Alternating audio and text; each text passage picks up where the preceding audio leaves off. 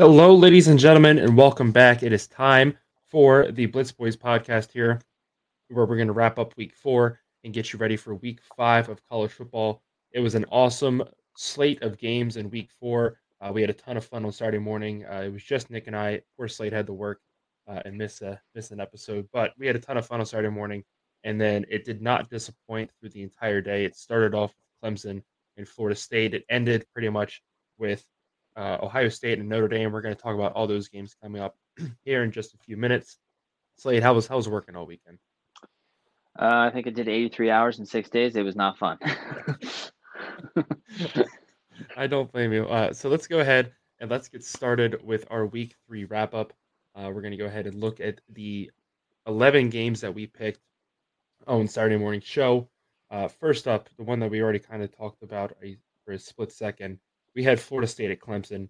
Uh, we knew this game was going to be close. I mean, this is really deciding the ACC future uh, for this season, and it did not disappoint at all. I will say I was pretty impressed through the first three and a half quarters with Clemson's offense.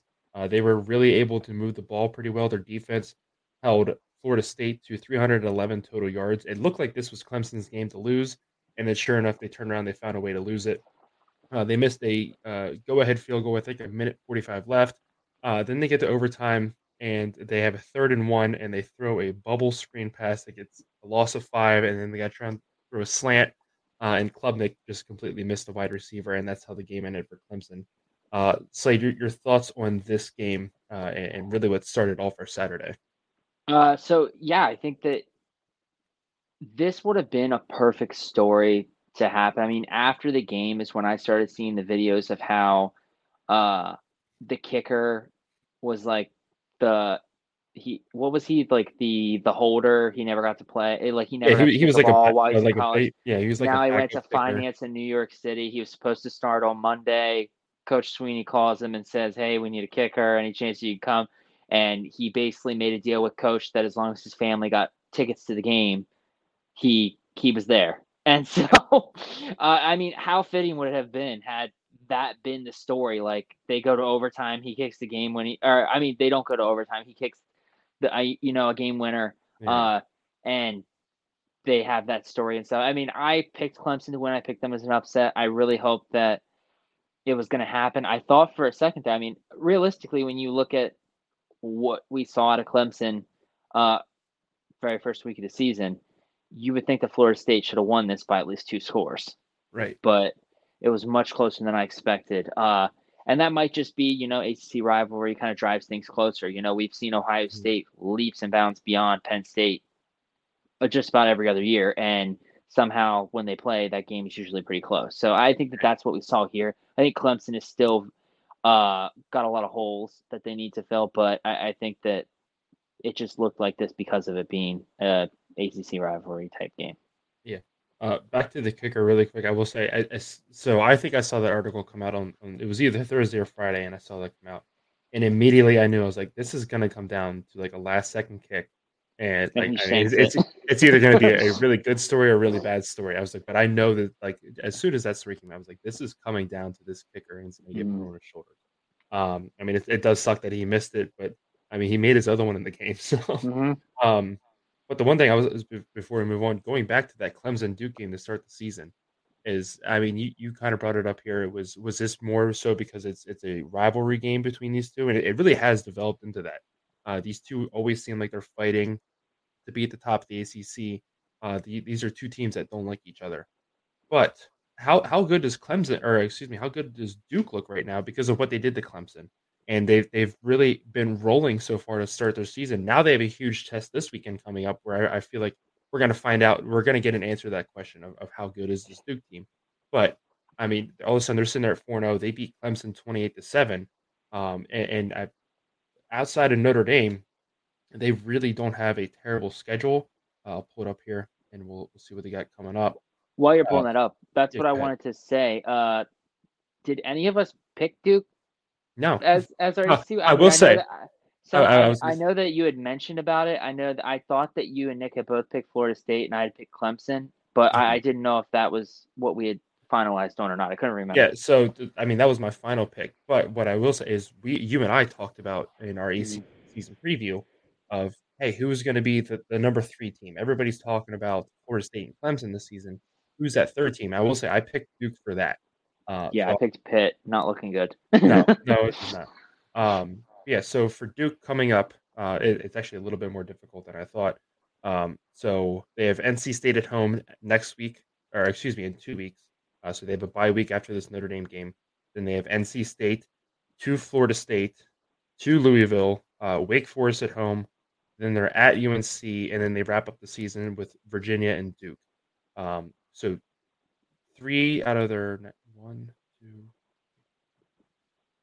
three out of the next seven games are, are against ranked opponents, uh, and not just any ranked opponents. You know, the the clear leader in Florida State right now, and another team that's playing really well. I think a lot farther than what people had anticipated for this season in UNC. Uh, so yeah, Duke's not out of the woods by any means, but uh, that, that's still going to be a very fun game to watch this weekend with Notre Dame and Duke. And the, the last thing I want to say about Florida State before we move on is after that LSU game, everybody had said, I you know, Florida State is a clear college football playoff contender, you know, maybe even a finalist favorite. Now all of a sudden, I mean, if you look at their offense, the last couple weeks they've really struggled. They didn't turn the ball over this week, uh, but you know, last week they struggled against Boston College, turning the ball over and just moving the, the chains in general. And then you look at this week, they get outgained by Clemson. Uh, Clemson had almost 430 yards. Uh, Florida State had 311. Uh, so I, I have some concerns about, you know, Florida State's offense moving forward what we once thought was an untouchable offense is now all of a sudden really looked sluggish the last couple of weeks. Um, so something to keep our eye on. If we look at Florida State's schedule going ahead, uh, they got a bye week this week. Uh, then they have Virginia Tech at home, Syracuse at home, that Duke game we just mentioned. So after so they have a bye week, and their next three games are home. So uh, I mean, a pretty favorable schedule there for them. Um, and then they're at Wake Forest, uh, at Pitt, they get Miami at home, uh, an FCS school, and then they're on the road at Florida. So I, it really helps Florida State's case there that they have you know three straight weeks at home. Um, let's move on to the next game. We had Rutgers at Michigan. Uh, I put Michigan on upset alert this weekend, and I, I, I, I was wrong on Saturday. I thought they were without Harbaugh for four weeks because that was going to be the original NCAA suspension was four weeks, and then when Michigan came out and decided they were going to self-impose the uh, suspension. I, I forgot they made it three weeks. So I was speaking this past weekend, and I said, you know, without Harbaugh, they've looked terrible. They've rotated a head coach every week. Um, offense still didn't look fantastic. It, it kind of struggled a little bit, but that, uh, as a whole team, they did look a little bit better. I will say Rutgers had plenty of opportunities to make this game closer. One of them being a fourth and one, where I, I don't know what it was with offensive coordinators and third and one and fourth and one, trying to run tunnel screens uh, but that was the dumbest play call I think I've seen. That was the dumbest play call up until I saw what Clemson did. On but um, I know you didn't get to watch much football, but your your impressions so, from this game. So I had like the ESPN app up basically with like all the scores of the games that I like was trying to like all the games that we were picking. Uh-huh. And so I'm like running around at work and stuff. And so I see Rutgers starts with the ball, 70 yard touchdown pass to start the game, a minute into the game. And I'm like, holy shit. And then I look again, and Rutgers has the ball back again at like yeah. the 12 minute mark or something like that. I'm like, holy shit, it's seven nothing. Rutgers has the ball back again. Like, are they gonna go out and like get up like 21 to 21 to 10 against Michigan in the first half, and like Michigan's gonna have to play from behind, and this could be like uh, like you had said, you picked them. For, you picked Michigan as a possible upset. I'm like, oh my, George is really going to jump ahead in the points here this week if this happens. but I mean, that ended up uh, they scored in the first minute of the game and then never scored again. So that was just a that was just uh, unfortunate. But I I really think that it, it's so hard to judge the teams this year. I mean, Michigan should beat Rutgers by I don't I don't know. I feel like they should be beating teams like Rutgers forty nine to seven or something like like I think that every week we talk about a team, Ohio State especially, like even Penn State, the, the uh, Alabama, any of these teams that are playing like lesser schools that they're usually mm-hmm. whooping up on. I always feel like they should have like another two scores on their on their offensive side just because like that's what we're used to and that's not what we're seeing this year. I don't know if competition have uh, better defenses this year, or or what the deal is, but. Uh, or maybe it's just stupid offensive play calls, like you said, and they get these third and one, fourth and one, and they're just missing opportunities with with uh, poor play call. Yeah, uh, I mean, I will I will say in the case of Michigan, I, I really put it solely on JJ McCarthy and watching him play quarterback. If we go back a week to that Bowling Green game, he threw three interceptions against the MAC school. And I said this last week, like I'm not trying to be disrespectful to Bowling Green. Obviously, it's it's still Division One FBS school, but you can't make that kind of mistake against that opponent. What the hell? What are you going to do against Penn State? I mean, we've seen how good Penn State's defense has been this season. We've seen how good Ohio State's defense has, has been this season. You can't play like that against Bowling Green and expect to flip a switch and all of a sudden be, become, you know, JJ Heisman against those two teams. Uh, and that was one thing I found funny after that game is people were talking about Heisman quarterbacks and somebody made a graphic and JJ McCarthy got put in that graphic. I'm like, what what the hell is he doing in here? Because you, you can't watch him play football and go, yeah, he, he deserves to be, you know, a Heisman candidate. If you watch Michigan's offense, it's literally Blake Corum and Donovan Edwards. And if they don't get those to the ball, the offense does not move. And that's what we've seen the last couple weeks out of Michigan. Now, again, with I, I, think in Michigan's case, the rotating carousel of head coaches through the first four weeks has not been healthy.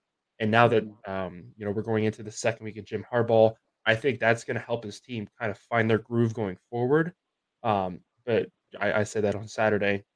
It, it having a new voice leading you every week is not conducive to creating a harmony. Uh, and I feel like they were kind of getting pulled in different directions, even if it's just slightly.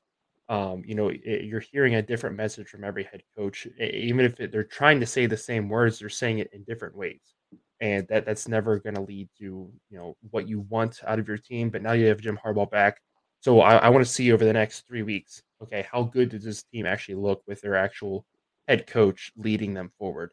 Uh, so that's something to watch for. Um, next game we had, we had uh, Colorado visiting Oregon.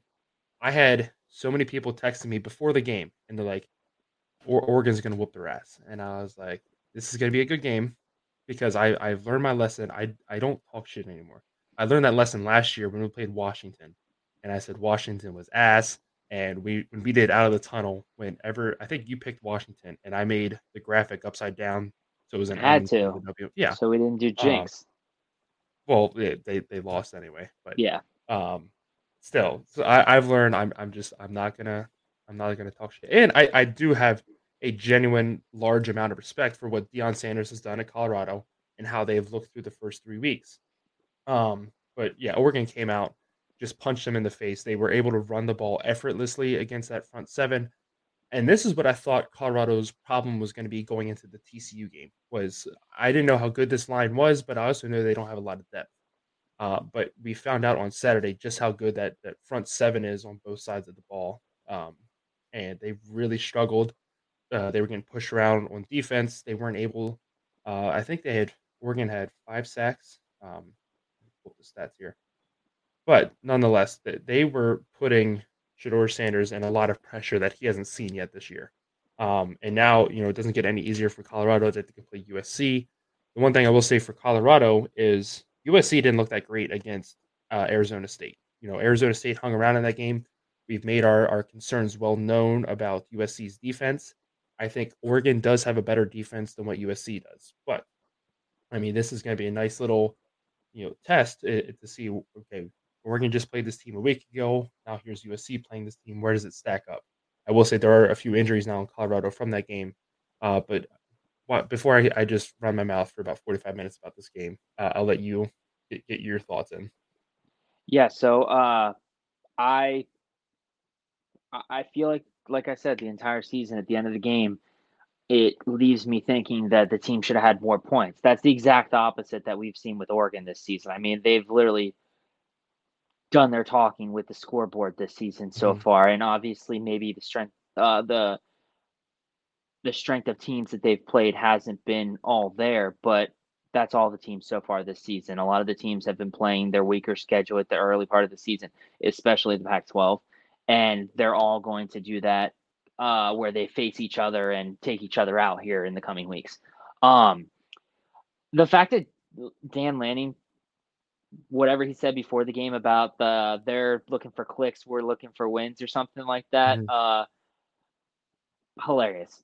And it was very funny to see Deion try to defend it, but also kind of be like, I mean, that's not what we're trying to do. And then he followed it up with like kind of, you know, one of those statements that is an Instagram post right away. Just like, but best believe this is the worst you'll ever see us or something like that you know yeah. it was just really cool to see uh dan lanning is that that's his name right yeah. it, it was really cool to see them put that out there and because he got trashed all week basically yeah. like them saying pulling the video up from preseason and him saying that who cares if colorado leaves i don't remember them ever winning anything here or something like that and then he like had to say like I'd never said that about Deion's team. I said that about Colorado as yeah. a school before Deion was there, and it, was just I really thought that he was gonna like try and stay away from the trash talk completely.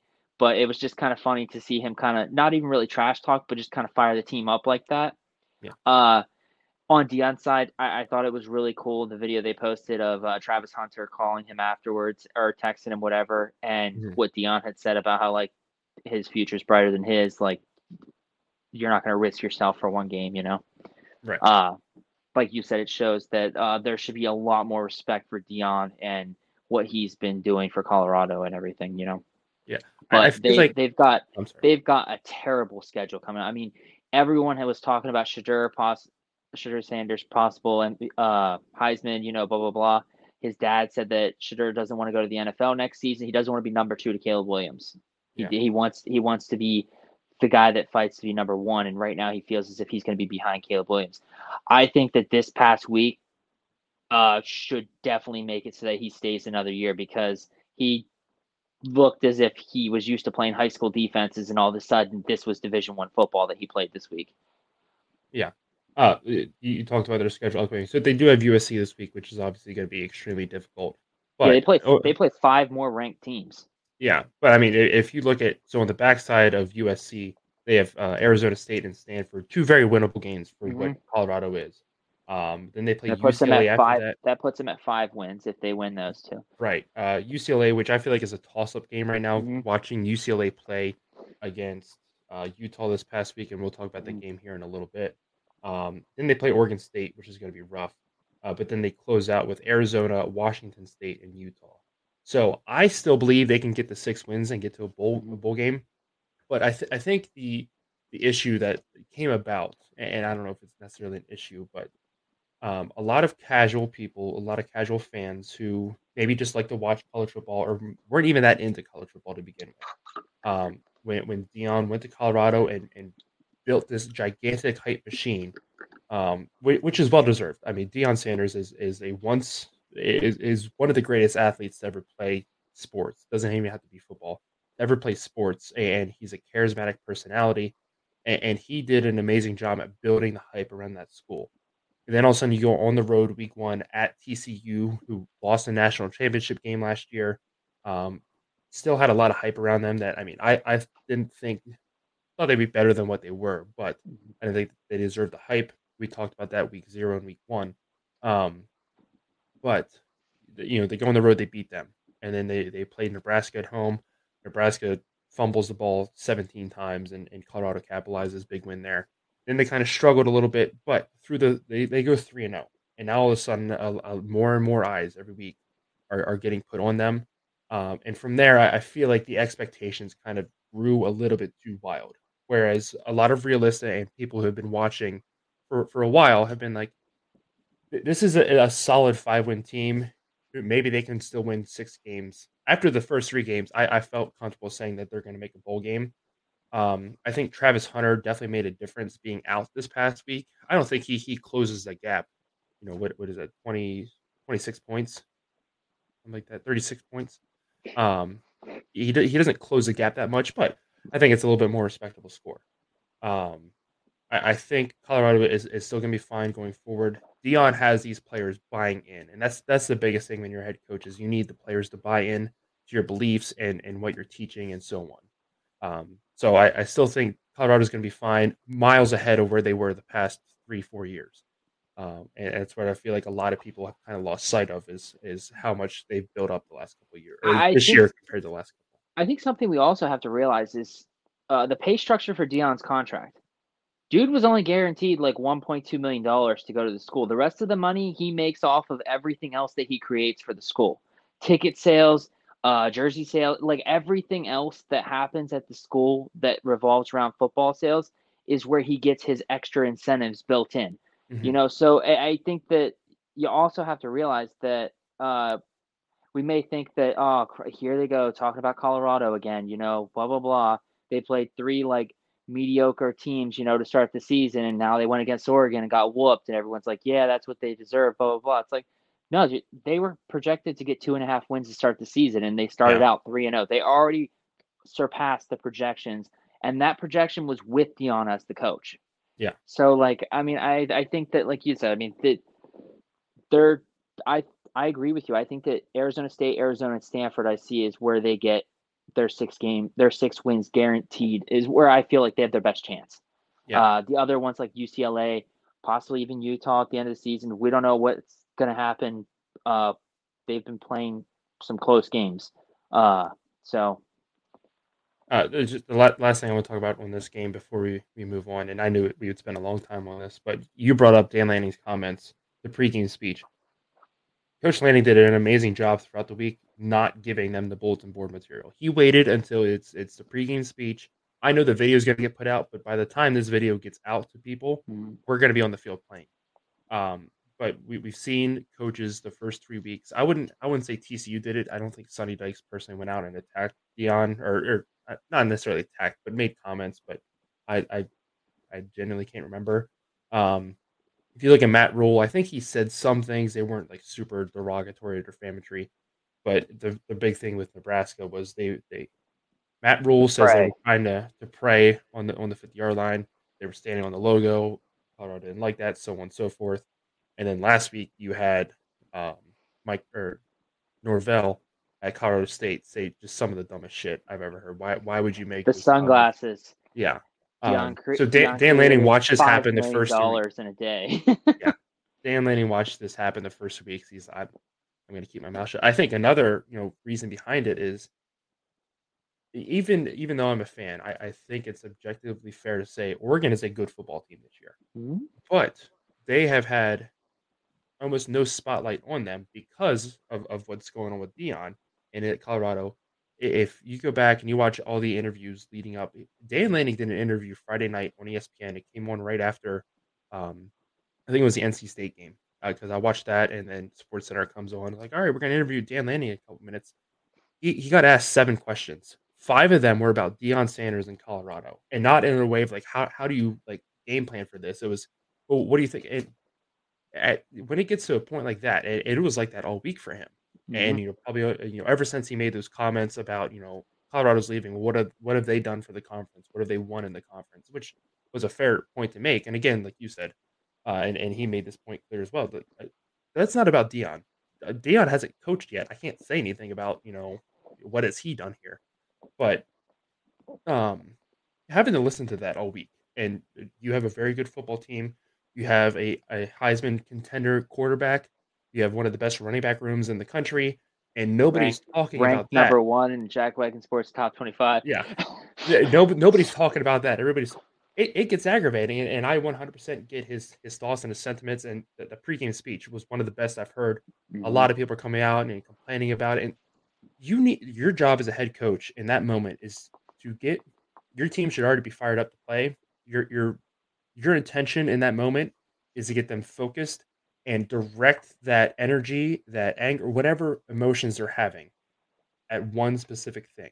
It's not trying to do five things on display. It's okay. I'm going out here, and my job is to put Colorado on their ass, and, and that's what your message is in that moment. He And- he did and- exactly what Deion does every week. Yeah. Deion's whole thing is it's personal. Find something that somebody said on the other team, and everyone's focused on making that person eat their words. Right.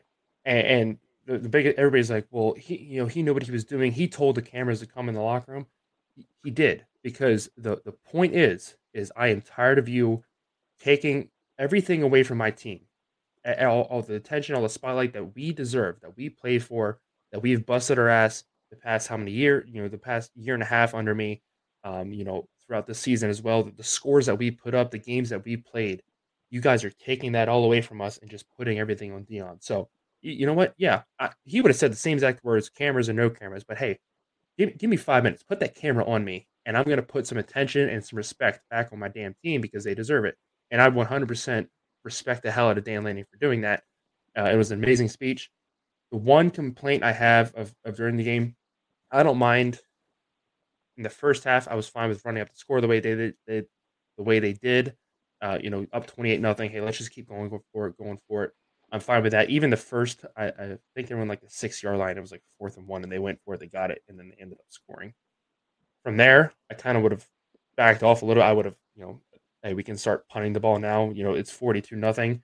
But from there, I think the offense eh, across the board kind of fell flat. Uh, I know Noah Whittington went down with an injury. I still haven't seen anything on what that injury was. If it was, you know, he got carted off. Like it, it wasn't good, but I still haven't seen like a report on him. Um, and from there, you know, the offense started to stumble a little bit more. Then the backups go in, and then from there, you know, it's all hell breaking loose. So, as as much talk as Dan Lanning said, you know, coming out of halftime, like, hey, we're not done yet. You know, we're just gonna keep we're gonna keep going. I love that. It just didn't seem like that was the outcome. Um, watching that, that's like defense still played great. You know, I, I mean, I'm not trying to blame the second stringers, but second team offense against first team offenses when they finally gave up, you know, six points, they still blocked extra point. Um, so as an Oregon fan, that was my only concern is saying, hey, we're just gonna keep we're gonna keep going. We're not done yet. And then we got a touchdown and then they kind of fizzled out from there. Was was my only concern. Um, I think that's long enough on that game. uh, let's move over to the future conference mates of Colorado. We have uh, Kansas visiting BYU. Um, great game. It got off to a horrible start for BYU. I believe it was the first play of the game they ran, um, and they fumbled the ball. Uh, Kansas takes it back for a scoop and score. Um, it, was 10:38 uh, left in the first quarter when that happened, but uh, early on in the game, and then from there, BYU just struggled to implement their run game, uh, and their rushing defense wasn't up to snuff either, especially coming off a huge win on the road at an SEC uh, team like Ar- in Arkansas the past week. Um, BYU had nine yards rushing. Kansas had 221. Uh, I think that that alone right there is going to tell you why the score ended up like it did. Um, and then they also had three turnovers that that fumble that got returned uh, and two interceptions thrown. Uh, Slade, your thoughts from this game? Yeah, I mean, I, I you mentioned it. I picked BYU to win this game. I think uh, your leading rusher, 11 carries for uh, 21 yards. That's uh, pretty uh, pretty sad. So I, I mean, looking at this, I, I think BYU is still fine moving forward. Obviously, there's going to be some growing pains moving into a conference for the first time in, in a very long time, especially a Power Five conference. Uh, they still have a win at Arkansas to hang their hat on. Now, if you look at Kansas, obviously a huge test for them this weekend, going on the road to Texas. I am very excited for that game. I think that's going to be a great game. But now this is two years in a row. Now they started off 4 0. Lance Leipold uh, deserves unlimited respect for what he's done at Kansas. He has turned this into a multi-sport school. It's not just a basketball school anymore. This is two years in a row now that Kansas football has genuine momentum behind them. I think they're you know they look even better than what they did last year. Um, you know, obviously last year they kind of fizzled out once they um, they lost to TCU, and then from there it was, it was injuries and, and so on and so forth. Uh, I'm excited to see what Kansas can do. I'm not saying you know they're going to go out there and beat Texas, we'll have to wait and see who I pick on Saturday for that game. But um, I'm very excited to see what Kansas can do, and I think from here on out, it's it's onwards and uppers. I don't think this is a team where we're going to see them, you know, up and down, you know, roller coaster, or they're they're going to win 12 games this season, then next year, and for the next 15 years or whatever it was after they almost made the national championship game in 2007 and they won the Orange Bowl and all this other stuff. Uh, I don't. I think those days of Kansas football are are behind us. Uh, so I'm excited to see where this team goes moving forward from here. Uh, staying in the Big 12, uh, we had SMU visiting TCU, uh, the rivalry game down there in Dallas, Texas. I had so much more faith in SMU and, how they played to start the season, how good their defense looked. Uh, when we were talking about this game on Saturday morning, I brought up the fact that they they outgained o- Oklahoma when they played a few weeks ago, Oklahoma was coming off that 70 point victory. Um, TCU's defense had looked good through the first couple weeks. Their offense was spotty, but I thought their defense would do enough to carry this game closer. Uh, TCU came out and, and played excellent football. Uh, they get a huge win at home. Now they get to go start their conference football play. Uh, Slade, your, your thoughts on TCU looking a, a lot better than what they did, you know, three weeks ago against Colorado? Yeah, I, I thought it was very surprising. Like you, I thought SMU was going to uh, to to get a, a tough win here. I thought that it was going to be a, a, close game, but I didn't think that. Uh, in no way did I think that TCU was going to go out and uh, get at least a two score win against them. You know, it's it's just something that I did not predict, and it, it's really good for TCU because it's like, look, you took your beating, and uh, now all you can do is is look forward to the next couple weeks. You know, so it's looking good for TCU. I mean, they won the rivalry game and on to the next week. Yeah. I mean, I think the most surprising stat to me is TCU had almost 200 yards rushing. I think it was 192. Um, I, again, not what I saw coming out of, of SMU after their first couple of weeks. Um, looking at TCU going forward, though, so this week they have West Virginia uh, at home. Then they go to Iowa State. Then they have BYU at home, Kansas State, Texas Tech, Texas, Baylor, um, and then Oklahoma. So I mean, they have a very favorable schedule moving forward. Um, you know, through the rest of the Big Twelve. I I mean, they, they play three pretty big teams, but um, one, two, three, four, five, six. They should win six of their games in the in the Big Twelve. So six and three in in the conference. Um, who knows? Or actually, they're, they're they've already won one, so they'd be seven and three. There's no no, they don't play games. They should only play eight conference games, right? I think they play nine. Oh. One, two, three, four, five. So I, I, I'm sorry. Five I, more conference games, so there'd be six and six and. No, I, am saying they're going to win five more for sure. Okay. So they would be. I think they're going to have six conference wins at the end of the year. The, the one I'm not sure yet on is Kansas State. That's mm-hmm. like a coin flip for me. So I'm not going to say they're going to already win it, but I mean, who knows what happens in that Kansas State, Texas, or Oklahoma game? So, I mean, we were we were writing off TCU at the beginning of the season, and here we are. All of a sudden, they might come back and they they have a shot at the Big 12 title. We'll have to wait and see what happens. Um, the last game on this scoreboard is was our game of the week. It was UCLA at Utah. Uh, Utah played without Cam Rising. Uh, that came out about 10:30, right after we got done out of the tunnel. So of course, all of our information was based on Cam Rising's playing because he practiced all week, all this other stuff. Um, doesn't play, they still get the win. Dante Moore threw a pick six on like one of the first plays of the game. Actually, I think it was the first play. Um, yeah, 14 48, pick six. so um, rough start. But from there, I mean, I was very high on how UCLA had been able to move the ball throughout the, and I understand it was lesser competition and all this other stuff. Um, but with a freshman quarterback at the helm, they looked very impressive through the first three weeks. Uh, I knew this was going to be a huge test for them going on the road, but I felt like Utah had enough injuries on both sides of the ball to kind of hamper them, and that's where UCLA would exploit them. Uh, that turned out not to be the case. Uh, UCLA still outgained them 243 yards to 219. This was a, a defensive struggle. Um, but UCLA's inability to move the ball and Utah's defense, I think, are the two biggest storylines coming out of this uh, UCLA looked like they were priming themselves to make a Pac-12 championship run. Uh, you know, a run to Las Vegas to play for the game. I think after this week, I, I don't think they are. I think they're going to be lucky to finish top five in the conference. I think they'll be right around that mark, top five. Uh, you know, five, six, maybe even four, depending on how things fall from here. But I, I think there's still a clear level below a conference title contender, like you put USC, Oregon, Utah, um, Washington. I mean, we're, we're going to talk about Washington State here. Maybe we're even putting them on that level. Uh, but I don't. UCLA, I think, has clearly proven after just one game that they are not on that level. They're going to be well below that. Um, any any thoughts from you?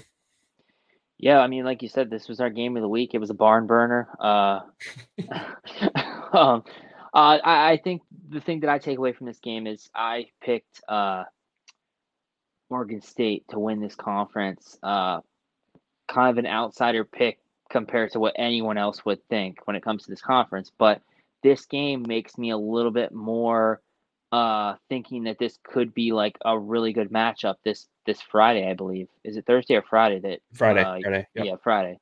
Uh, that Utah goes on the road to Oregon State to play them. I mean, I think that I'm assuming Cam Rising will play then, right? It, so it, he is. Or are they just going to do this all season where they I- where they just hope that the team prepares for Cam Rising, and Yeah. then when they throw the backup out there, the team does this and is like, oh, we didn't prepare. For this. Yeah, so I know for this week and last week as well, he's been splitting the reps at, at practice, but it's it's it's always going to be a game time Yeah. decision on if he's going to play or not. But yeah, no, I I, I kind of had that thought today. I was thinking about this. I was like, what if they just do that all season? Like, there's Cam Rising. They're like his knee is so messed up. There's no way he's able to come back. But yeah, like, what if he's not even practicing? yeah, yeah. I Right? mean, I mean, I now I have seen video of him like pregame and Throwing the stuff like out there, yeah, throwing in like running around. So Yeah. like he, he he can he's still mobile. The dude I- has like a whole job somewhere, and then he just shows up on Saturdays in the uniform to go out and scare the opposing team. Uh, but yeah, I mean, looking at Utah going forward, uh, I think they have the toughest schedule out of everybody in in the, the Pac-12. So they have Oregon State on the road this week. We just you just brought that up. Um, then they have Cal at home, and then after that, it's at USC, home against Oregon, uh, Arizona State at home, uh, on the road at Washington, uh, Arizona, and Colorado to finish out the season. So I Scary.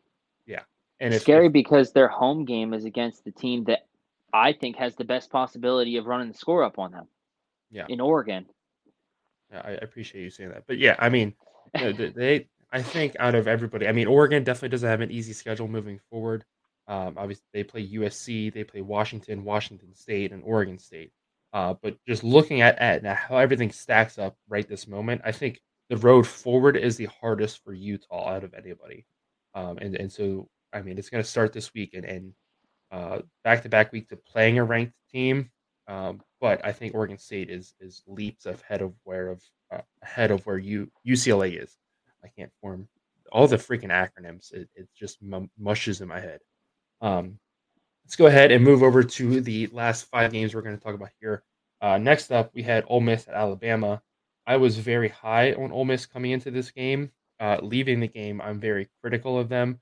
Uh, I had said this on Saturday, and I, I feel like this is a very true statement, uh, regardless. But this was Ole Miss's best chance to beat Alabama, and, and Lane Kiffin's best chance to beat Nick Saban, and they threw it away. That offense looked absolutely abysmal compared to what they looked like to start the season. Jaxson Darts, you know, his name's getting thrown in for Heisman every every other conversation. After watching him, there's he doesn't belong there. Uh, and then all of a sudden, you look at Alabama, whose offense had sucked the first three weeks, um, and they made a dumb decision last week at USF to hey, let's throw the backups in there and see what they can do. Uh, and they sucked even more. Uh, so now they go back to Jalen Milroe.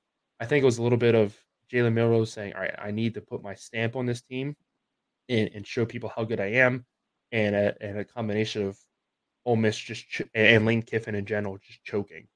Um, your thoughts from this abysmal game in uh, Tuscaloosa? I think that Lane Kiffin has like everything that you could possibly want. He's got the swagger, he's got the crazy cars that he gets the recruits to come and drive. Like he's he's got the private plane, he's got uh everything that a kid wants in their head coach. He's a younger coach compared to a lot of the the guys, or at least he carries himself as a younger coach.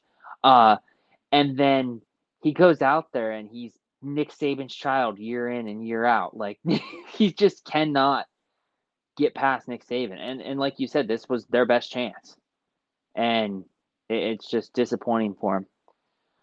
Yeah, it, it really is. I mean, and the one stat I looked at coming into this game is um, Alabama was averaging giving up 350 passing yards a game. Ole Miss was averaging 350 passing yards a game. Mhm. like, this is the perfect, you know, storm for Ole Miss's offense to to really take the top off of Alabama, just like we saw Texas do against them a few weeks ago. Uh, and they weren't able to do it. They also had under 60. Yeah, they had 56 rushing yards. Like you, you can't be an SEC team, and no matter, you know, Alabama used to just be, hey, we're going to line up in the I formation, hand it off every play. and and they won national championships like that. But the world evolved, and I, I feel like Ole Miss has gone too far in the other direction where they're they're very pass heavy. But you need a good running game to, to stabilize your offense, uh, and they have a very good running back, but they just were not able to get any momentum on the ground game at all. And I think that above anything else, outside of the offensive miscues and, and the failed drives and all those stuff, um, the the base root of it all was because they they don't have an established run game. I mean, again, their running back is one of the best in the country, but it, they don't have the the capability it, it, appears to to give him the ball and let him get solid yardage on the ground.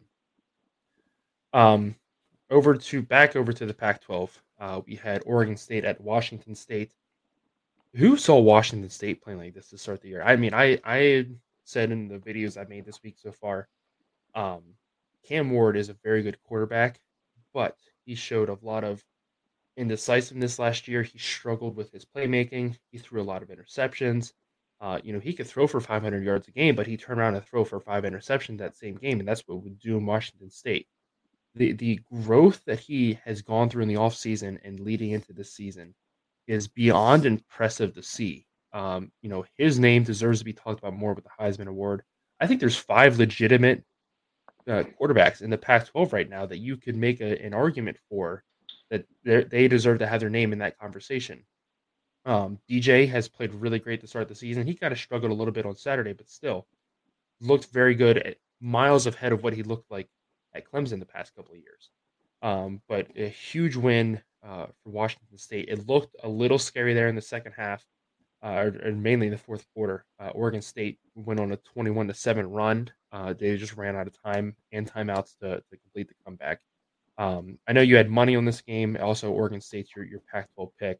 Uh, what are your your thoughts? How do you feel about Oregon State coming out of this game? I think DJ Uiagalelei, I don't know if that go. was the right pronunciation, but I, I think that he needs to to realize that he's at fault for this loss like you said, he went he was at Clemson where it was like, okay, you got to pass the ball basically three out of four plays. He comes here, we talked about it, and they have a really good run offense, uh, rush offense at at Oregon State, and so all he needs to do is make sure that he's not making mistakes when he is throwing the ball. He's not required to throw the ball every time he had the ball is in his hands, you know, at this school. And I mean, he went like 17 to 38 and a touchdown, interception, and he threw under 200 yards. I, I think that, like you said, he's doing much better than he was at Clemson. But based on how he started the season, I was expecting him to like only have 10 incompletions, two touchdowns, maybe 240 yards, and that would have been enough to get the win. Right. Um, but yeah, I mean, I I am very interested to see just how good this Washington State team is. Um, they have a they have a bye this week. Uh, then they're at UCLA, then uh, home against Arizona, and then they go to Oregon. So that's going to be, I really feel like, uh, Washington State's first true test, depending on what UCLA can do coming out of their break. Um, but I mean, I'm looking at that game a month from now uh, at Oregon. I mean, they always play Oregon very tight. They, they give Oregon fits. It doesn't matter how good or bad either one of those teams are. Uh, you think back to last year, Washington State was up 21 points with like two minutes left, and Oregon was able to make a comeback. Um, so I, Washington State's for real, and, and a lot of people need to, to realize that and, and watch this team because uh, that's two huge upsets they've been able to pull off at home now. Can they do the same thing on the road? Uh, we're we're going to find that out really soon here. Um, next up, we had the whiteout. I, I, there's really not much to say about this outside of, God damn, does Iowa suck? Um, you know, we there we, is something to say. No, go ahead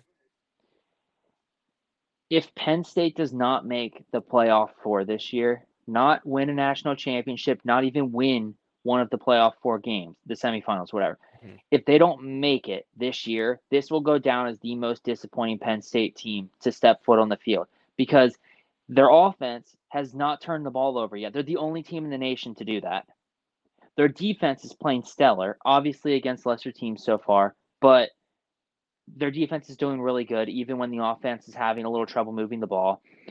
And them being able to do similar to what Michigan is doing and having two running backs, just fresh, fresh, fresh body in there all the time. Uh, I, I think I, I really do think that if they're not able to push through and beat both Michigan and Ohio State this year, and, that be enough to get to Big Ten and, and make the playoff four, that it's really going to be hard uh, to to get behind a team that isn't like leaps past this, which is hard to believe that Penn State will get a team leaps beyond this mm-hmm. in the coming years. You know, I think that this is their best opportunity. I think that people thought Saquon and Trace McSorley, uh, Gesicki, that team was probably the team, but I think with the way that uh, Drew is playing, that this is the the team that has their best shot. Yeah, I, I will say, watching this game, the one area I think Penn State needs to improve on is their offense can be very good. It can be very explosive, but it's not consistent. They, they need to find a nice consistency. Hey, let, let's keep the ball moving. And you don't need to go out there and score on every single drive. That's not what I'm saying when I say I want to see consistency. But they, they will go two, three plays. They'll move the ball good. And then all of a sudden, you know, it, it almost looks like it's a missed block or, or a missed read where they don't pick a guy coming up. And then they lose, you know, yardage two plays in a row. And it's like, you can't do, have this one step forward, two step back mentality. Uh, and then there's drives that go out there and they just they just click the whole way down the field and they move it. That so that's my one concern, especially watching how good Ohio State's defense was against Notre Dame. Um, is you can't have drives like that. It's going to take you know a, a solid night of or, day whenever they play. The, the time hasn't been announced yet, but it, it's going to take a, a full 60 minute effort on offense to consistently move the ball forward. Hey, we might stall out, we might have to punt, but we can't put ourselves in situations where we're we're moving forward and then it's a penalty or you know whatever that starts to move us back and then we have to scramble and, and try and make up yardage because uh, that's where Penn State gets in trouble with their offense. Mm-hmm. Um, but I mean, uh, they play Northwestern uh, on at noon this Sunday on the road. Uh, the bye week, uh, UMass at home, and then it's at Ohio State. So the good news for Penn State fans is you don't have to wait that long to, to find out um, and, and what I would really say is how for real this this team is. I mean, we we talked about a bunch of teams so far, and it's like, I mean, we we don't. I I thought UCLA was really good, or, or going to be much better than what they were. But, excuse me, they have their first real test, and, and, they kind of shit the bed. I mean, you look at Penn State. I'm not saying you know, obviously Iowa's no pushover. They played mm-hmm. like it, but um, they they have a, a relaxed schedule before that Ohio State game, uh, and and so that's going to be your first real sign of okay, like you said, it, can this roster and this this uber talented group of players finish the job? Can, can they get us to, to that mark? And from there, you know, obviously you need to continue to build and then turn it from not just a, a playoff contender, but a playoff winner, a, a championship contender, so on and so forth. Uh, so not much of a not much longer to wait. Before uh, I just want to talk about Iowa really quick we make jokes about this offense and the the 25 point game points per game, you know, minimum or whatever they have to have. All jokes aside, how and you can't blame this on the weather because Penn State played the same exact weather. They could run the ball, they could throw the ball, they did whatever they wanted on the offensive side of the ball. How do you, as a Division One FBS offense, a, group, a Power Five offense, only have 76 fucking yards of offense? Four first downs. And and a, and a team that is supposed to be it doesn't matter what is happening on the offensive side of the ball. You are supposed to be one of the the the marquee running offense in the nation. You had 20 yards of rushing offense.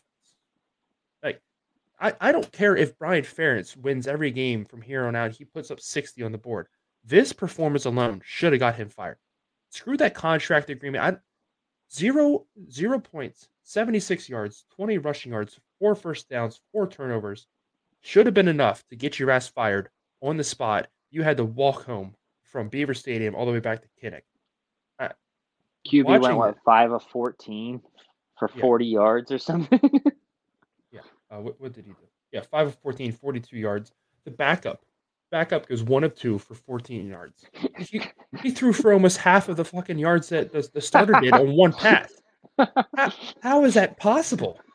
But I, I, There's I a wheel option play. I, I genuinely don't care what happens the rest of the season. If I, I don't care if they hit 26 points per game. This dude deserves to be fired. And, and, honestly, at this point, so is Kirk Ferentz because it, it's just incompetency at this point. Mm-hmm. Um, now I'm starting to get upset, and this isn't, isn't even my team. I mean, God forbid, watch Oregon go out and do this.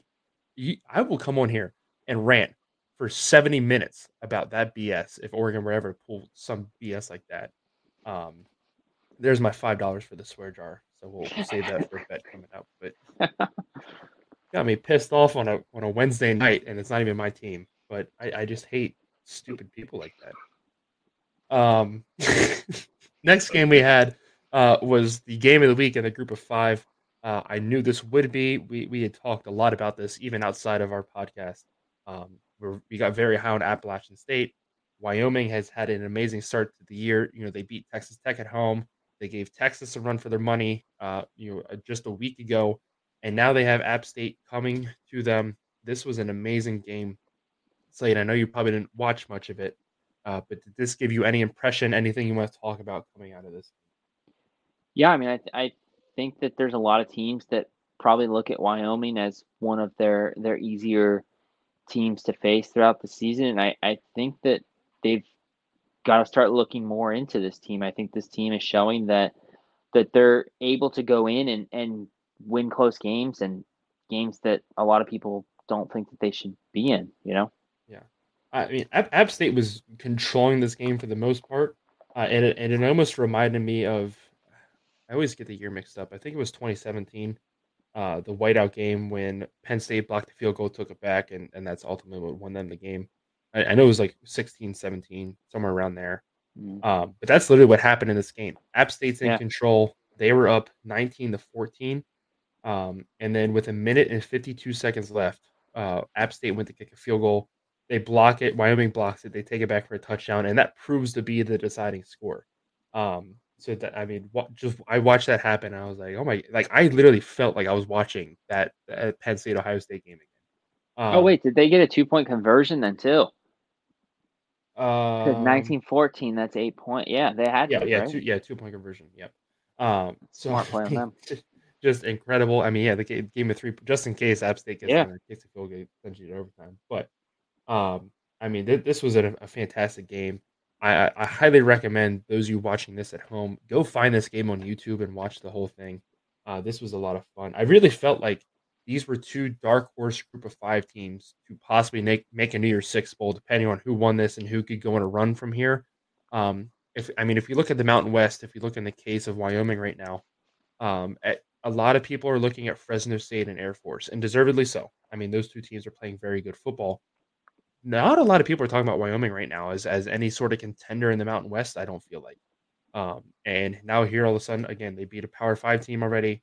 They beat a very good App State team in a come from behind fashion where it seemed like everything was done for them. Uh, and then all of a sudden, momentum shifts with a just under two minutes left.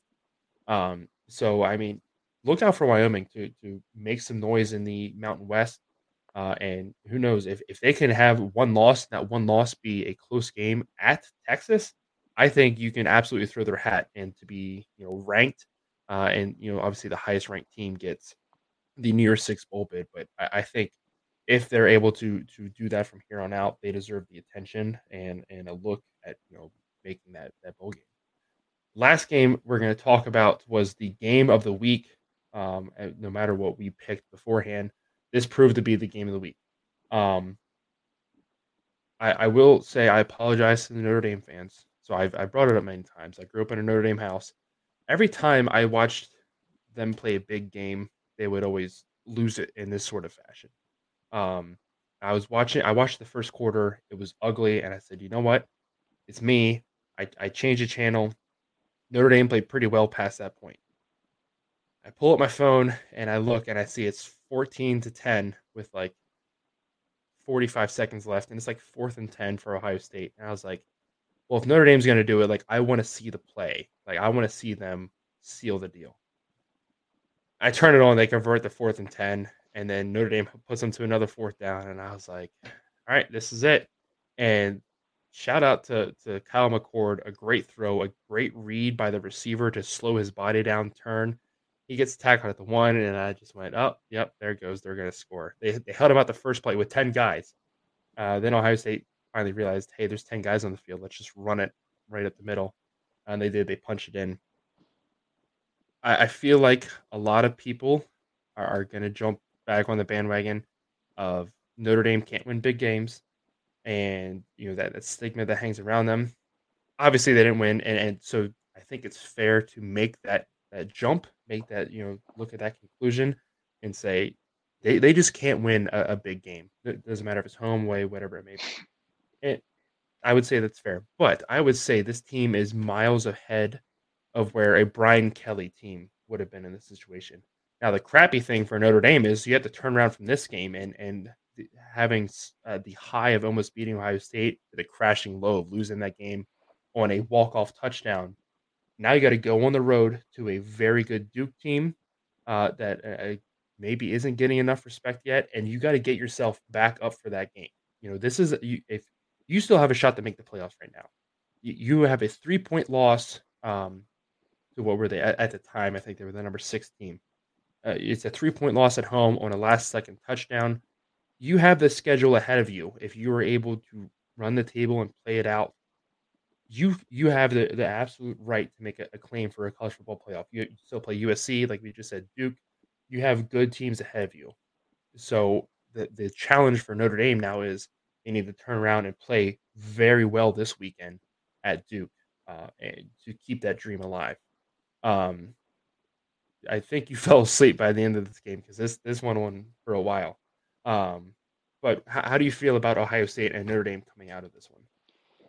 Yeah, so a couple of things. I think that at the end of the game, we saw that Ryan Day is feeling the pressure that the world is putting on him at Ohio State.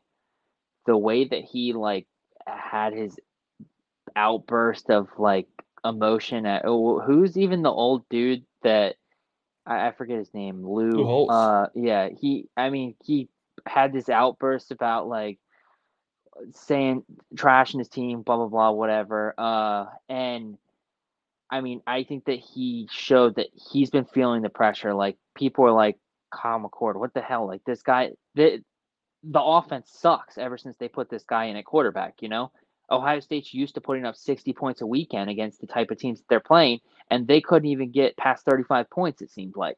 And so that, I mean, what kind of coach was Marcus Freeman before he uh, got head coach? Defensive coordinator. Oh, that's what I thought. Yeah. So defensive coordinator. Couldn't see that there was 10 guys on the field. Uh, yeah, that was also interesting. Uh, obviously mistakes happen and whatnot, but it was just I, I it was funny. Uh, I think, like you said, Notre Dame in quite the position. Ohio State, Penn State, and Michigan are all ranked in the top 10 right now, I believe, right? Mm-hmm. And so let's say Ohio State runs the table, goes undefeated within the Big Ten, and they beat Michigan by, I don't know, let's say seven points in that game. And both Michigan and Ohio State blow Penn State out of the water by 20 points. Let's say 15, 16 points, something like that. Right. Here sits Notre Dame, one loss, just like Michigan, but they only lost Ohio State by a field goal, and it was the last second, uh, one second to go in the game, uh, touchdown that won the game for them. They lost by three points. Mm-hmm. But I mean, I, I, think, like you said, Notre Dame, if they can run the table, uh, Sam Hartman will have to play a lot better. Uh, but I, I think that they still have a chance to run the table and have that that thought process at the end of the season. Like, hey, look, this team, Ohio State, I mean, if they do that, I would assume would be number one or number two in the nation at that time. Uh, we only lost to them by three. Yeah. Um, yeah, you, you could have said the other way. Uh, you could have said Penn State loses by seven, you know, rather than Penn State getting blown out of the water. But I mean, hey. No, I mean, I got. Put, put I the bad juju on your team. Yeah, I got to talk it down on them so that they can surprise yeah. me. yeah. Um, but back, back to the Ryan Day comments. Um, I'm fine with him showing that intensity and you know, hey, because he and I get it. This this kind of goes back to what I was just saying about Dan Lanning. Like you you had to hear this noise all week. Uh, uh how everybody was saying Notre Dame's a, a bigger, better physical team than you, and that's why they're going to win. And I I get you know saying like what the hell? It's like you know I, I this is a good football team. We lost to Georgia by I think it was yeah three points last year, or I can't remember if that kick would have sent it to overtime or if it was like a one. We lost to Georgia by one possession in the playoffs, and you know we, we've had to hear this noise all off season and now coming into this game. I'm fine with him having that anger and that rage, and, that, and it's just a release, and, and I get it. My only complaint is why the hell did you have to go over at or eh, go at an 84 year old man who has That's dementia, who can barely. say, You could have addressed anybody else in the media. I mean, poor Lou Holtz went on Pat McAfee's show and he he coached Notre Dame. He was he led them to a national championship. Of course, he's gonna fucking pick Notre Dame and say how much better they. That's his. When he, he looked be, like he was a part of the chair that he was sitting in. Like he looked like he'd been sitting in that chair for the last ten years. Yeah, but I, I one of my, my favorite memories as a kid, and, and when I was in high school, I, I worked a night shift at, at the social club in Oxford. I was janitor, and I, I would go in Saturday nights, college football would wrap up, and college football final would come on, and it was him. I can't think of the other guy's name, and it was um, Rece Davis and the three of them, and they would talk about the day, and they would have debates and stuff. It, it was like a first take for college football immediately after all the games ended, and it was so awesome. But every year he'd go in there and he'd talk up Notre Dame and all this other stuff, and you know Notre Dame would oftentimes disappoint him. But he did that on national TV for how many years? All of a sudden he goes on Pat McAfee's podcast, which technically is on national TV now. And of course he's going to do the same thing. Like I, that's where I, I, drew the line. I was like, okay, like that that was a little much. Like I felt you could could have drawn it back a little bit from there, but that's just my point of view. Um, so let's go ahead. Let's look at our updated pickup standings. Um, Nick had the best week out of all of us. He goes 11 and 5. That includes the Thursday, Friday games we picked last week.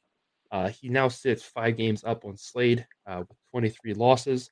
Slade, uh, you, you, you fought back. You, you finally you made it to 500. I, I didn't think you were going to make it there for a second to 500, uh, but you do. Uh, you go eight and eight on the weekend uh, 43 and 28.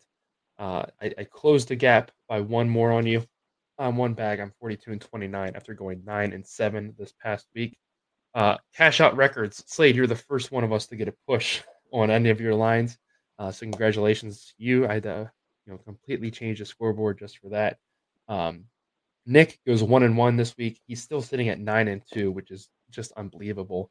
Uh, I had my first two and a week. Very happy about that. Uh, so I'm sitting at six and five. I'm back above 500. That's where I want to keep it the rest of the year. Uh, so we'll have to wait and see if we can do that. Last thing uh, we want to talk about before we look at our uh, Friday games that we're going to pick here is the Jack Wagon Sports Top 25. Uh, Slade mentioned it earlier. I unveiled this on TikTok uh, on Wednesday, but we want to talk about it with you guys as well. Um, so the way that we get these numbers or this ranking, I should say, is um, it's a formula. It has nothing to do with an eye test or anything like that. We're not saying we think this team is better than this. This is 100% data driven. Um, so that's what makes it fun.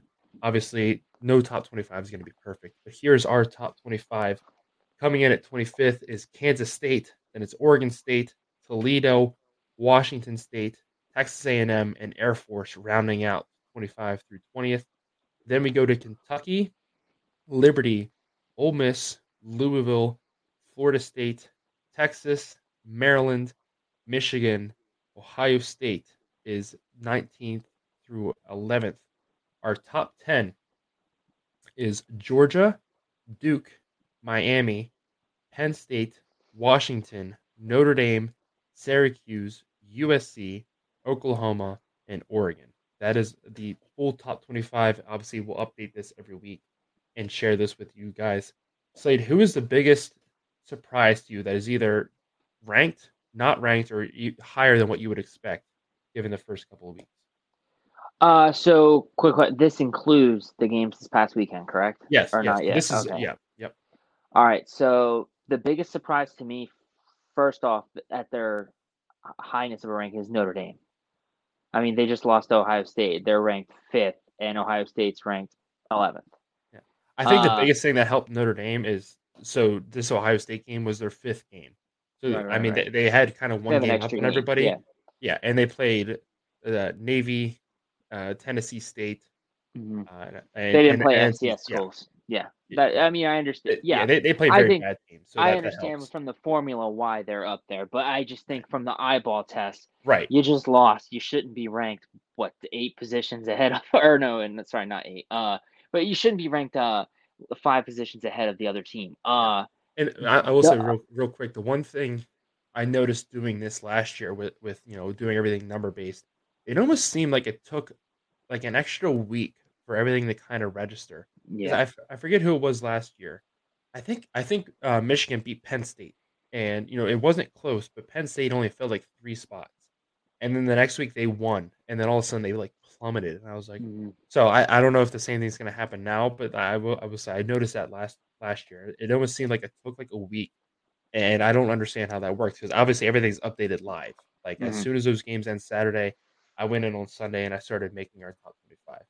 Uh, yeah. But I, I did notice that last year it, it oddly like took a week and then everything kind of like adjusted. I mean that the Notre Dame one, and then I mean the obvious one, number four Syracuse. I mean they're not going to even be in the top fifteen at any point this season. I don't think so. I, that's just a a surprising one for me. yeah. Um. But yeah, and so for those of you that uh, I'll go over the formula really quick. Uh, so if you win a game, you get a point. If you beat an FCS school, though, you don't get any points. Uh, from there, if you beat a team on the road, you get a point. If it's a conference win, you get another point. Uh, you get a point if you cover the spread. If you push the spread, it's half a point added.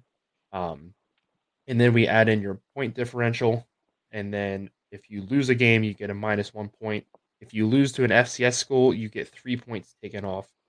Uh, and then we add all those up, divide it by seven, and get your average. And then you get ranked based on your average from all those uh, statistics. Um, so that's how we get our top 25, and that's what it is heading into uh, week five of college football. Uh, so now it's time, really quick. We're going to pick three games that are all happening on Friday. Um, three really great matchups. Yeah, it's going to be my birthday. I'm excited to watch really good college football on my birthday. The last time my birthday was on a Friday, um, you, me, and Connor went out and we did a bar crawl in Gettysburg uh, when we did our Pac-12 preview, mm-hmm. we talked about our favorite memories. It was uh, Washington State beating USC. Mm-hmm. Uh, I remember watching that in some frosty dungeon bar in uh, Gettysburg. Um, but this year on September 29th, uh, first game we're going to have is Louisville at NC State, an ACC battle. NC State back-to-back weeks playing on a Friday night. Uh, this time they're at home though with Louisville. Nick is going to take the Cardinals. Slade, who do you got in this one? Yeah, I'm going with the Cardinals as well. I think their offense is going to be the uh, driving factor here, and uh, I, I, still think NC State needs to work on things, and that's why I don't see them being able to to come. Uh, to I think they'll compete, but I, I think Louisville edges it out. I, am going with Louisville as well, and it almost kind of piggybacks to what you just said. So I watched that game against Virginia last weekend uh, on Friday night. Virginia is not a good football team. Like they had no right to hang around in that game.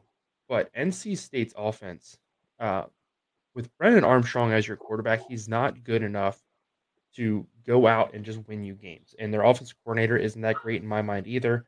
I think NC State is really going to struggle this season.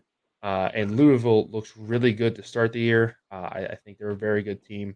I'm honestly surprised they're not ranked at 4 0, uh, but we'll have to wait and see. Maybe 5 0 will be good enough to get them there uh, and that's officially the jinx. So NC State's going to win Friday night. Five and zero, oh, Jesus. Yeah. Four and one. Yep. uh, next game we have is a ranked matchup in the Pac-12. Pac-12 after dark. You know some weird shit's going to happen. Uh, we got number 10 Utah at number 19 Oregon State. Still no word on if Cam Rising is playing. Uh, Nick is going to go with Utah. One thing I'll say really quick is Nick didn't fill out his picks. Um, so I'm picking for you, buddy, and you're you're taking Utah. So we'll, we'll see if that works out for you. Uh, Slade, who are you taking? I'm going with Oregon State. I think that they need a a comeback week here. I mean, I did not see them losing this past week, and it really shocked me. So I think that they're going to really work on DJ and his uh, his focus when it comes to having to throw the ball this week. And I think that they squeak out a close one. I'm going to go with Oregon State as well. Again, I think this is a close game. Um, but I think, like you said, this is a, a nice bounce back opportunity. Oregon State has the team to win the Pac 12. Uh, they just need the consistent play. Uh, and I, I, think playing at home is going to help a lot. Uh, I'm excited to see you know this new updated, upgraded stadium uh, mm-hmm. make its a nighttime debut. Uh, this is going to be a fun game to watch. I'm excited to watch it. Nine o'clock on uh, Fox Sports One. And the final game is over in the Big 12 uh, both teams lost their Big 12 opener. We have Cincinnati visiting BYU. One thing that did surprise me is Cincinnati actually opens as a favorite. I think they're two and a half point favorite right now. Um, Nick is going to go with BYU. Slade, who are you taking in this one? I'm going with Cincinnati. I, I think that their defense is. I, I think their defense is going to be the driving factor in this game, and I think their offense is just going to play their normal game and, and be able to to get some points up there. Yeah, I'm going to go with BYU. I think coming off of that Arkansas win, it was just kind of a, a, a down. Uh, you know, having such a high, you, you have to come down at some point. And I think seeing how poorly the run game was last week, I think that's going to be a motivation to play better this week. The other thing is, I I mean, I just watched Cincinnati lose to Miami of Ohio, um, in I think it was double overtime, and mm-hmm. then their offense was hardly able to move the ball against Oklahoma. Um, so I just I just don't have faith in their offense, uh, and I think BYU has a better offense, and being at home I think gives them the slight edge. So that's why I'm going to go with BYU. Final thing we're going to do is it's time for another top five draft. Uh, this time it this this is going to be interesting. Um, we're going to pick our top five greatest college football teams. Um, so, Slade, what I need you to do is call heads or tails. I'm going to flip a coin here. So, wait, wait, wait. Real quick. Uh huh. I think that we both have the same team that we're going to pick first, the same team in the same year. So I think that the coin flip definitely matters in this aspect. Absolutely. All right. So, all right. So you call it. Okay. It's going to land on the side. Oh, tails. tails? It's heads. Okay. I'm going with the 2019 LSU Tigers. Oh, we didn't pick the same. I, am going. Uh, that's a good pick. That was definitely in my top five. Yeah. Um, I'm going with the 2001 Miami Hurricanes. Yeah, I mean, I, I, was back and forth on both of them, and I was like, I don't know, and maybe, maybe it's just recency bias. So I was like, I'm going to take LSU here. LSU is my number two. So it. Yeah. Um, my number three pick, I'm going to go with 1995, uh, Nebraska Cornhuskers. Shout out Tony. Um, but yeah, I, I mean, one of the best. I mean, a string of back-to-back, almost three in a row national championships. Um, but this was by far one of their best teams. Undefeated season. They played a hell of a schedule. Uh, I'm going to give it to Nebraska in 1995 as my number two pick. Uh, my number two pick, surprise, surprise, because they're going to do some big things this year. Uh, 2005 Texas Longhorns with Vince Young. I knew you were taking them too. as, as, soon, as soon as you said surprise, I was like, it's Texas. I mean, they won um, the conference championship 70 to 3 that year. Uh, yeah. I mean, and they beat, if if USC wins that game, I mean, we're, we're talking about the greatest dynasty in college football. Mm-hmm. Uh, but Texas stops that, and, and, yeah, they absolutely deserve to be on this list. Um, speaking of that dynasty, I'm going to go with 2004 USC, undefeated. They mopped. I the... thought that team doesn't count, right? No, I, I don't. I don't. oh, I, I will say this. I, I don't. I don't give a shit about their record being stripped. Reggie Bush's Heisman. No, it it absolutely counts. They were they were in my honorable mentions only because I thought that maybe you would say, yeah, but their stuff was taken away. No, one hundred percent, it still counts. Yeah, yeah. Uh, I mean, they they mopped the floor with Oklahoma in the title game. Mm-hmm. They they were hardly touched the entire season. Uh, yeah, that's my number three uh, greatest college football team of all time. Uh, my number three you were never going to pick this team, but I have to. Uh, the 94 Penn State Nittany Lions. Um, I, I think that if uh, the national championship was set up differently and not on a voting system, I think that they probably would have been co champions with Nebraska that year instead of Nebraska just being voted the champions that year. Yeah. Um, my next pick, I'm, I'm going to take a different Miami team. I'm going to go with 1987, the original, the U. I mean, the, the, the team that earned them the documentary in the first place. Um, but uh, the absolutely stacked talent on that roster. Uh, I mean, that was some of the greatest years of college football, and Miami had some of the best teams. So that's going to be my number four pick. Um, my number four pick is going to be the 2018 Clemson Tigers. Uh, I, I think that you know, I really wanted to pick an Alabama team at some point in this. I mean, you've got uh what is it, Bear or yeah, Bear Bryant. Uh yeah. you got Nick Saban now. There's there's so many great teams to go through there, but I just think that Clemson being able to knock them off and, and the couple of times that they did and stuff like that, just outspoken. Um, I mean, the, the, championship game alone, I think, was enough to earn them you know, the, Mhm. that recognition, just blowing Alabama out of the water in that game. Yeah. Uh, going back to Alabama, I will say, I thought so. My list here, I, I put ten schools. I didn't put 2020 Alabama on my list. Granted, one of the best football teams I Mhm. think we've ever watched, but I, I think and I've said this before, I don't think the COVID year should count for, for any records or anything Nope. like that. So that's Nope. why I don't I don't have Bama 2020 Bama especially on my list. Um, my final pick, I think I have to go with 2013 Florida State, uh, the last BCS champion. But the way they, they did, the way that they did it, the schedule they ran through, they had one of the, the most historic offenses of all time. You look at the defensive side of the ball; they were shutting everything down. You had Jalen Ramsey at cornerback. Um, I mean, for us, the, the, this was the year we graduated high school, so obviously it was it was kind of imprinted in our brains, uh, and so that, that probably is why it sticks out a little bit more. Um, but so yeah, that's, I, I'm going to go with Florida State 2013 as my number five team. Uh, my number five is going to be the 2008 Florida Gators. They need to redo the documentary. Uh, I I think that the amount of talent alone that was on the team, obviously not the best group of people, but the team itself, from the coach to the quarterback to uh, the Pouncey twins to the tight end. I mean, I don't even think you could say his name because we might get the video taken down. I don't know, but I mean, he it just it was a very very talented team. Yeah. I, was, I mean, if more than 10 people watch the video, it might get taken down. But Yeah. um, okay, so the tight end was talented at catching the ball and doing other things. I like, but we don't judge his off the field stuff. We're just talking about his football stuff. Yeah. Um, so that'll do it uh, for our top five. You guys let us know what we what you think of that. Uh, we'll be posting that later. Um, that'll do it for our episode as a whole this week. We thank you guys as always for so much for joining us.